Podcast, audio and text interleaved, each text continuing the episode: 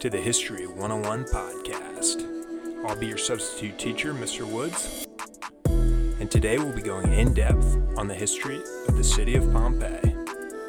So brush up on your Latin, let's head back to the Roman Empire, and let's find out about the city that was buried under ash.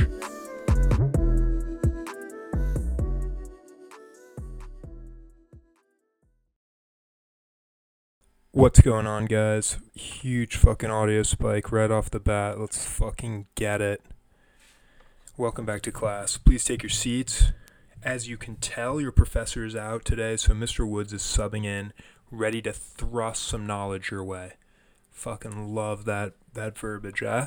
I hope everyone enjoyed last week's app. Unfortunately, we only gained one Insta follower over at at Mr. Woods History on Insta despite our goal of 100. So let's keep pushing towards that triple digit glory.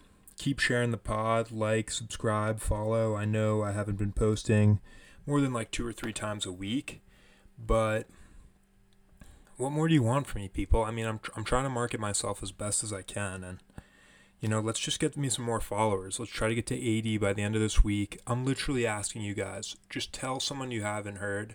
I'm so, I'm like, I'm kind of stressing about posting it on my personal Insta, but you know, I do have like a considerable amount of followers on my personal Insta. I just don't want to like expose myself like that, you know, outside of my close friend group and family, but I got to if I want to make this my career, right? So anyway, as we continue in this pandemic world, it's just important to stay stay learned. We have to keep our minds as well as our bodies sharp. We got to be on the ball, people. We can't be letting go. If the aliens come, think of how satisfying it will be to share with them the rich history of our world. As I've come to realize after living in France for a year, we as humans are all basically the same. Yeah, language, religion, race, and culture may differ, but we all have the same needs, the same wants, and the same goals. So let's continue to bond together defeat this virus, and forge on into the rest of 2020 slash our lives as cognizant, intelligent, hard-working human beings. In the words of Socrates, I am a citizen not of Athens or Greece, but of the world. Chills. I should end the podski right there, but alas, I won't. We got history to discuss, don't you know? Plus, I'm going to be speaking a little Italiana, a little bit of Latin in today's episode. So, and it's a banger. So I know you guys are going to be keeping it. Let's keep the continuation going. So, quick shout out really quickly to the lads back home, tossing me support all the way across the Atlantic. Much appreciated, and I will see you all very soon. So, before we jump into today's pod, we're talking the history of ancient of the ancient Roman city of Pompeii I just want to talk about the uh, inspiration of today's episode before we jump in because I did kind of touch on it last week, but it's important for me to reiterate. So, like I said in the Seven Wonders of the Ancient World episode, which dropped last Tuesday, please check it out if you haven't already. One of my first toe dips into history was when I was a young lad and reading and also listening to on tape Mary Pope Osborne's book series, The Magic Treehouse. So we're talking pre iPhones, pre podcasts, pre audiobooks, pre Kindles. I mean, geez, born in the Stone Age, huh? If you don't know about these books, the Magic Treehouse books, I highly recommend you head over to your local library and crush a couple because they really did teach me about history and definitely planted the seeds of my passion uh, just through easy to read stories and fun narratives uh, when I was a young lad. So that's my little story for you. But again, the reason why I bring this up is because I was leafing through some of the covers and stories and came across one called Vacation Under the Volcano about Pompeii. So I figured I would let some of my favorite topics. Um, as a Ute kind of guide me towards through my adult podcasting journey. And I think I'm going to take a lot of inspiration from some of my favorite Magic Treehouse books because it's just a really good memory of mine, and definitely, um, you know, my, my first uh, séance into into the history world. So shout out to Mary Pope Osborne for inspiring me. Perhaps I'll send her a little DM on Insta thanking her, but no promises she'll be keeping the the body because uh, I think the swearing history melange may be a little too much for her, but Mr. Woods History 101 podcast, without further ado, we're jumping into it. Let's get into today's episode, the history of Pompeii. Hopefully the audio's chilling. I'm keeping an eye on my levels. As per usual, we're talking about the we're talking about the audio. Plus I'm holding the mic today, as I was last time on my on my Joe Rogan shit. So uh even though he doesn't hold the mic, but alas, I, I, I feel like it helps because I can kind of move around and it's not uh it's not affecting things too much. But also did just crush like an entire tub of vanilla ice cream, which is so goaded. So uh, forgive any burps that may arise. So first of all, we have to set the scene here. Pompeii was, of course, an ancient city in the Roman Empire, um, and also the what predated the Roman Empire, the Roman Republic. Um, but on a modern map, it's about 16 miles south of Naples or Napoli in Italian. So, by the way, the name Pompeii is either derived from the Central Italian language Oscan, uh, the, the Oscan word for five, which is Pompe, which means, um, which could come from, you know, the fact that there might have been five settlements originally there, but it also could come from the Roman surname Pompeia, which is the name, uh, you know, a couple a famous ancient family who were plebeians um, actually had that name. Don't ask me what a plebeian is because in today's world it means like really basic and like freshman at the Naval Academy, but couldn't tell you couldn't tell you if that had more significance back in the day. So Pompeii is in the region of Campania in Italy, which, if we're going to use the boot image of Italy, this is right at the front ankle. So imagine if you had some lace up boots on. This would be Naples, Pompeii would be right at the base of those laces, like the first ones at the bottom. So, you get me? Anyway, Pompeii was a coastal city and was something of a port city as well due to the close proximity of the Sarno River mouth. And Pompeii was relatively large too, with best estimates putting the size and population at 170 acres and 11,000 citizens respectively at about the uh, 5th century BC. So the city center of Pompeii has roots back to 800 BC and as we know, the Greeks were hella powerful around that time, and they began to build and expand the city. And a lot of archaeological evidence suggests that Pompeii was already a very wealthy city by 600 BC. So a lot of bullshit happens over like the next 400 years, with Rome kind of expanding its power, Greece fading from its former glory. You know, a lot of shit that's kind of tough to explain, I don't really understand, TBH, but Pompeii maintained its strength and wealth as a, uh, you know, right on the port there. It was also a very fruitful area with the sea winds carrying, hydrating the soil inland. So, um, you know, there are a lot of vineyards, olive groves, kind of like a Mediterranean climate action. Uh, you know, your typical Mediterranean climate plants were grown there. Lots of wine. So, at the beginning of the proper Roman period, around the first century BC, um, they Pompeii had a lot of important buildings, and would uh, ultimately expand to its city limits. So, in 89 BC, Pompey rebelled against Rome, but was quickly put down, and the result was a full Romanization of the city, making Latin the official language and assimilating Pom- Pompeians into the Roman citizenship and influence. Sorry for the trip up there, but Pompeians. So, boom. After about 800 years of floundering about, Pompeii is officially a Roman city.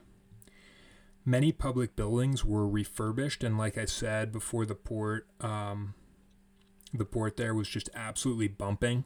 So goods and and uh, info are always jumping into Pompeii, popping their heads in. So the result of this are that you know built nice buildings get built to kind of accommodate some uh, more high profile guests who might come through, and um, you know, culture and uh, social and economic power starts to come in, and the city becomes something of a refined city. So let's get all that bullshit out of the way and uh, hop into the Mr. Woods time machine and the ADs because the BC shit is just is just mad confusing. We got to get into the modern era, common era, if you will. So we do have some written accounts from around 60 to 80 AD around Pompeii, which survives today. So for this app, I'll be using the accounts of Pliny the Elder and his nephew Pliny the Younger. I was gonna say these are elite names, but those names fucking suck. So I'm glad they don't exist anymore. Not the people, the names. I mean, don't mean to be disrespectful, of course. Rest in peace. Seeing as in the ADs, these people, these people are long gone.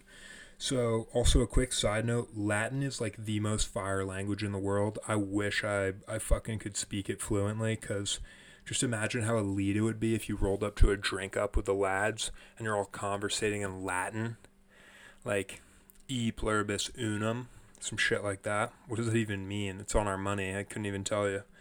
So, just probably so confusing and just immediate boss points. Shout out to the lads, by the way.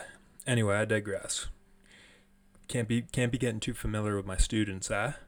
So Pliny the Younger would often write about how frequent earth tremors occurred around Pompeii, which is where he lived with his mother and his nephew, uh, or his uncle rather, and they would always write about you know there were there were decent um, earthquakes, but nothing out of the out of the ordinary. Um, they were they were not particularly alarming just because of their frequency. So on the 5th of February in the year 62, a severe earthquake did damage Pompeii, and best estimates put it at a 5 or 6 on the Richter scale, which for reference, a 5 to a 6 level earthquake does damage to any poorly constructed buildings, i.e., literally anything not designed for an earthquake, I would imagine. So, pretty much all the Roman architecture. And it's felt by everyone. So, where a 5 to 6 might not do a lot of damage in a city like maybe Tokyo or um, somewhere in Australia or even San Francisco, it would have it would be felt by everyone just because of uh, the tremor is is that strong. So, for reference, I believe a four is is just enough. Four to five is just enough to knock books off the shelves. But the thing about the Richter scale is this is so boring, but I thought this was interesting. Is that for each point you go up on the Richter scale, the severity is logarithmic. I think it's the correct math term. So it, it gets exponentially uh, more intense. So like a, the difference between a five and a, a seven is like massive. I think the the Haitian earthquake of maybe that was 2008 was like a seven or eight on the Richter scale, which is just devastating. And you know some South American earthquakes have been nines. So don't fact check me on that, but I believe my facts are like you know 98% true there. So again, five to six on the Richter scale. So this was obviously a setback for Pompeii, but the damage to various buildings was actually kind of a blessing or a silver lining was that it did allow the Romans to restructure and redesign Pompeii because it was, you know, still a, an important city.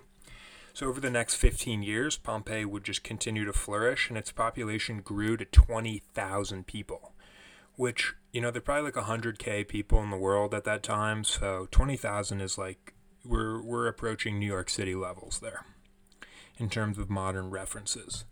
So this shows that the city was well equipped to handle a disaster. So despite the damage that was done, they were able to rebuild pretty quickly, and shows that the advanced Roman attention to the cities of the empires was uh, of the empire was you know very uh, very strong. So this brings us to the year 79 AD, which spoiler alert it's the doomsday year. On the 24th of August, around noon, Pliny the Younger writes that his mother notes a cloud beginning to form over Mount Vesuvius, a 4,000 foot mountain five miles from Pompeii. I say mountain because the people of Pompeii, as far as they knew, this was a mountain. It hadn't erupted in, in a long time, But spoiler alert, it's a fucking volcano. So, a few tremors had been felt in early August leading up to the 24th, but like I said, this was nothing out of the ordinary for the region, so it was largely ignored. At 2 p.m. on the 24th of August, so two hours later, ash and white pumice, which is powdered volcanic rock and glass, basically. Again, don't fact me on that either. Not a geologist here. This starts raining down on Pompeii at a rate of about four to six inches per hour. And, you know, you could think of this as like a heavy snowstorm because it was starting to accumulate on the ground. By 5 p.m., larger ro- volcanic rocks began to fall, and these were described as about the size of a fist so pretty pretty big size. And roofs began to collapse under the weight of the ash and pumice, because you know, three hours of accumulation at that point. We're talking 15 inches of ash, which is, you know, over it's a foot and a, and a third, foot and a quarter. So it's also around 5 p.m. when the sun is entirely is completely blocked out by the ever-growing cloud uh, coming from the volcano, making flight from the city, so escape, very, very difficult. People had started to flock to the harbor by Pompeii, but you know the darkness was becoming oppressive. So by 11:15 p.m., the same um, melange of rock, pumice, and ash begins to hit neighboring cities such as Herculaneum, which is a city about 10 miles north of Pompeii, and I imagine this wasn't hit earlier due to the wind direction. So Pompeii is actually north, or Vesuvius is north of Pompeii, and Herculaneum is further north from Vesuvius. So this means that it was a southerly uh, wind that day. Page flip. So now it's the 25th of August, and so the next day, and shit is really fucked for these Roman heads and the eruption of Vesuvius has not stopped. By midnight, the eruption uh, column and cloud, what have you, from Mount Vesuvius extends 21 miles into the air.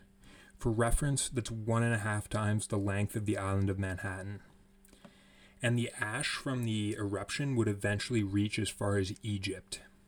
So, from midnight to 7 a.m., surges start to hit the surrounding area of Vesuvius, and these surges are called pyroclastic surges, and six of them hit basically at the top of each hour. So one per hour, but uh, separated by an hour. So pumice, ash, toxic gas, and heat all get ejected at this time, and the temperature is believed to have reached 570 degrees Fahrenheit with each surge. So, this intense heat, coupled with the continued deluge of ash and toxic gas, killed thousands of people in a fraction of a second.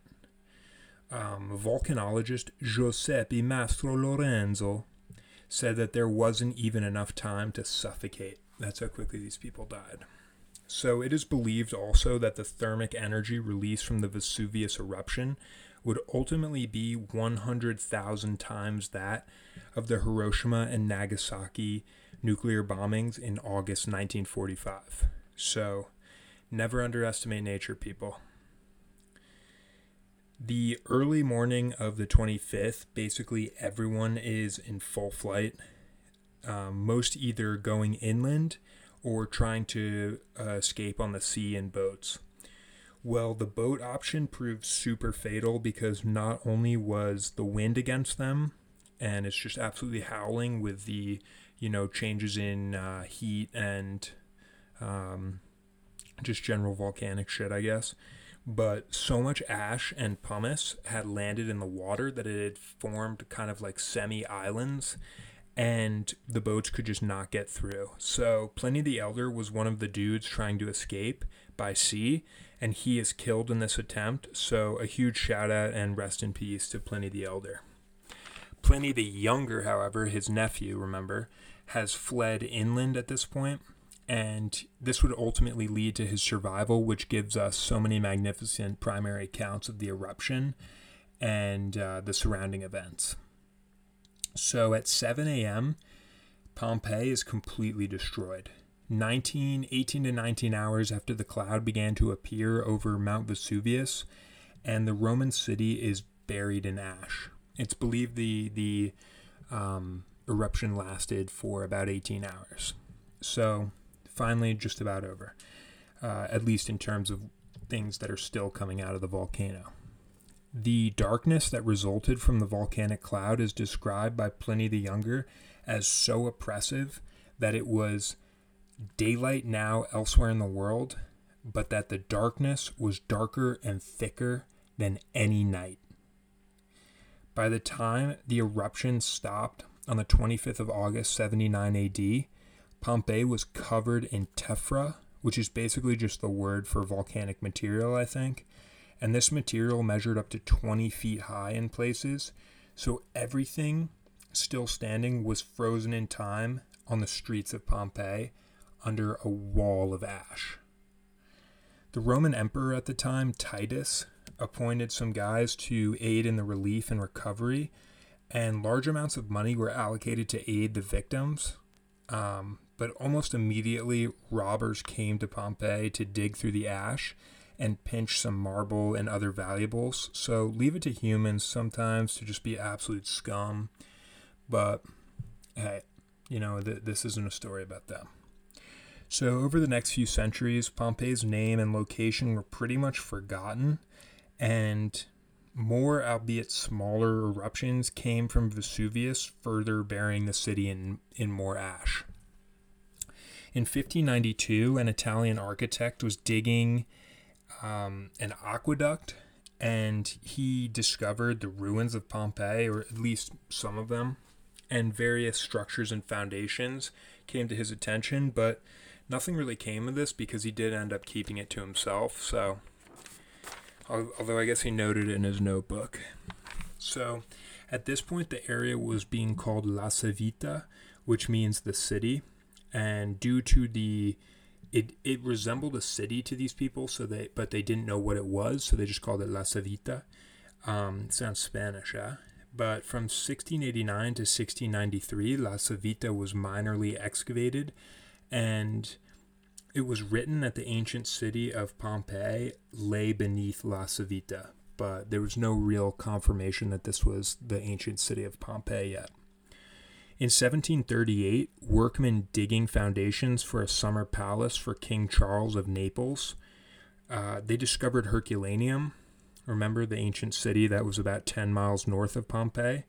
And in 1748, excavations began to search for Pompeii. King Charles wanted to discover some antiquities because they would reinforce the cultural prestige of Naples and thus give him some more political power. So, on the 20th of August, 1763, almost 1700 years after the eruption of Mount Vesuvius, an inscription was found that identified the city as Pompeii. In 1799, the French occupied Naples. Shout out to France. Can't say it enough. But from 1806 to 1815, the area was ruled over by the Tricolor lads, the Frenchies, by the way. And they made it a point to excavate um, Pompeii and a ton of progress was made as they employed up to 700 men at a time to uncover all of Pompeii. Previous excavation sites were then connected, and many houses and theaters were uncovered, and the true footprint of Pompeii could now be appreciated, as could some of its architecture. For the first time in over 1,750 years, Pompeii was, was breathing in that fresh sunlight and air. So greater progress still was made by the Italians, a guy named Giuseppe Fiorelli, in 1863. And it was then literally everyone in the story is either named Giuseppe, Francesco, or Roberto, I guess. Like, get more stereotypical, please. So in 1863, Giuseppe discovered pockets of air in the volcanic ash that were left by decomposed bodies and he devised a method of injecting plaster into these voids to recreate the shape of the bodies of the victims of Pompeii, which is a technique still used today. So, believe it or not, there was not really a, uh, you know what, I'll get into that a little bit later. In the early 20th century, excavations were primarily focused on understanding life in Pompeii prior to the 79 AD uh, destruction. However, risk of earthquakes, decay, and general difficulties in preservation have led to Pompeii uh, excavations being mostly abandoned, with efforts today shifting to preserving the already um, excavated areas because I believe in, you know, only in the past five years have they been closely monitoring the situation to see if it's an endangered site. So, like I said before, let's talk bodies. Everyone's favorite, for lack of a better word, part of the Pompeii story. So, by 2003, 1,044 casts had been made from body impressions in ash. So, again, these came from. So, what happened basically was the intense heat or gas would kill people, um, you know, where they stood basically, whether in their houses or on the streets. And then the ash would come down and pocket the, you know, stuff the body, bury the body.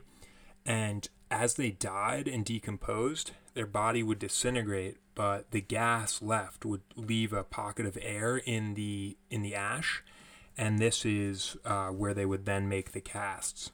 So, the bodies that you see at Pompeii, basically, a little myth bust here for you, are made of plaster, and these are just coming from the void left by their decomposed bodies' gas. Not actually, it's not actually the body itself.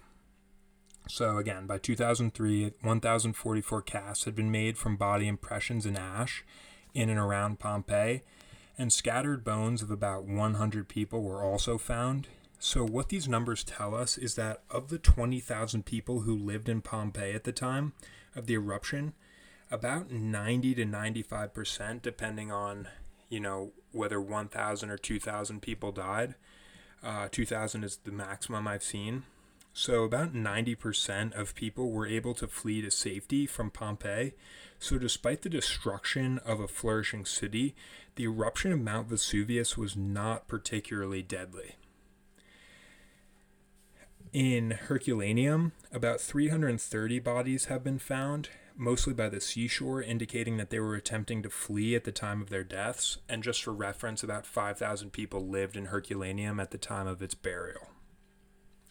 Of course, excavations over the past three centuries have not uncovered everything, but it's unlikely that the death toll is remarkably higher than 1,500 to 2,000 people.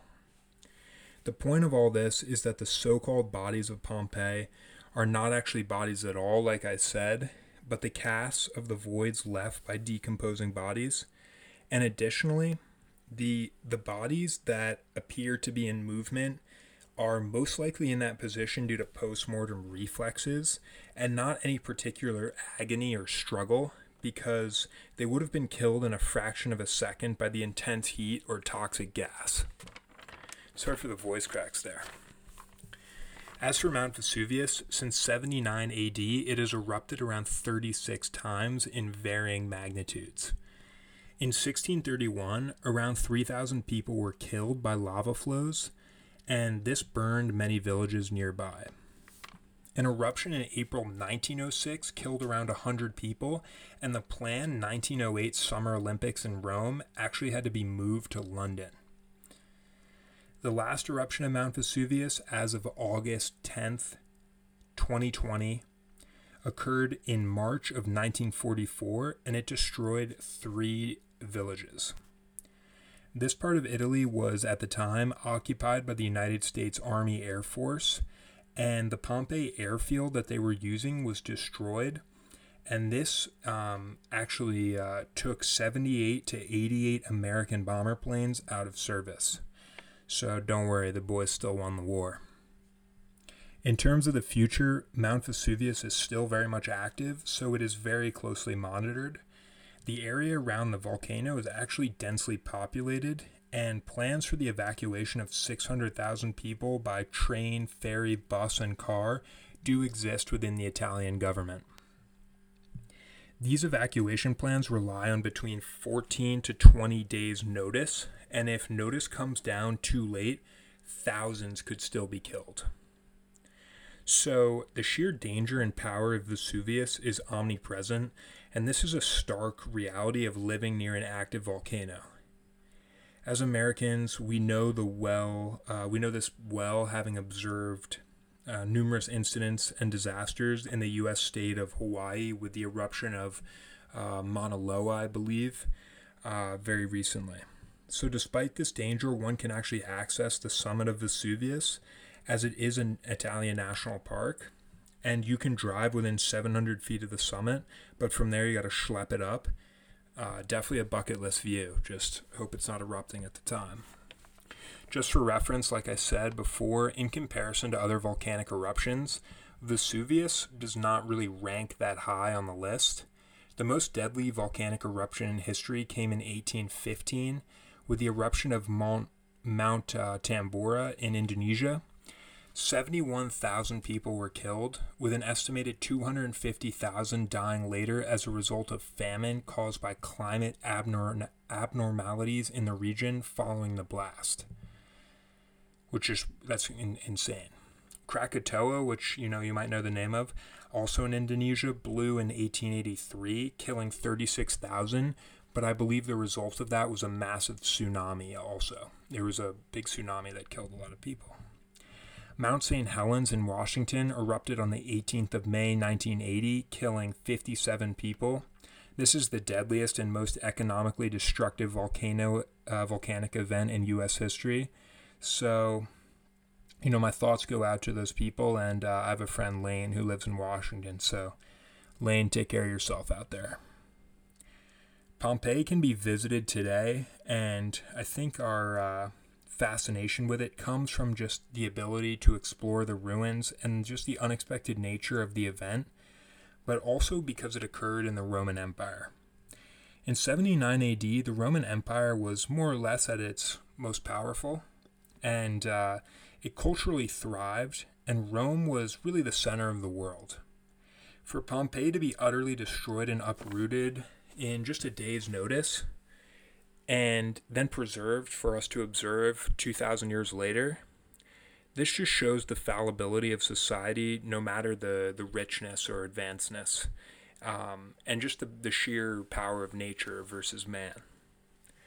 Roman ruins exist all over Europe, the Middle East, and Africa. I've even seen some in the south of France.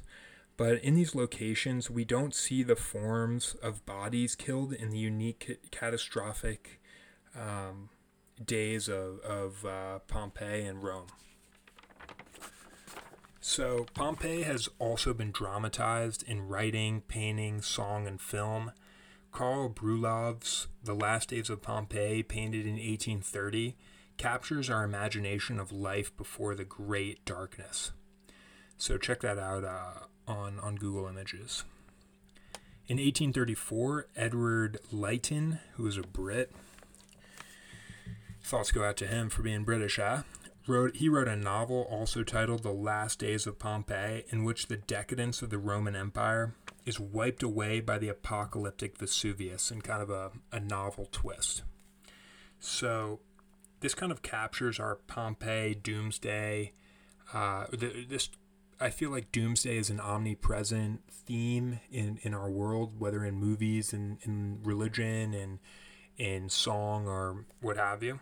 Um, and I think Pompeii kind of shows us the fragility of life and the possibility that the apocalypse could come in, in many different forms. Anyway, I hope you enjoyed today's episode on the history of Pompeii. Shout out to the Magic Treehouse books and shout out to nature, the one proven God of our lives.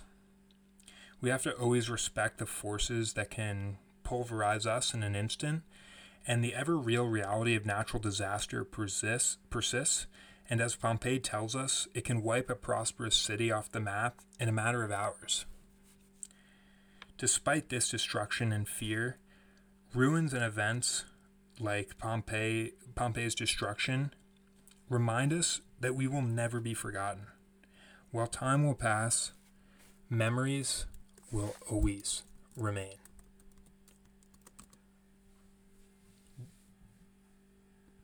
So, sorry for the pause, but so to head us out, we got Pliny the Younger's immortal words. You could hear the wails of women, the cries of children, the shouts of men. Many raised their arms to the gods. Others declared that the gods were no longer, and that this was the last night on Earth. Chills. Stay up, live for the day, and I'll see you next week. Peace.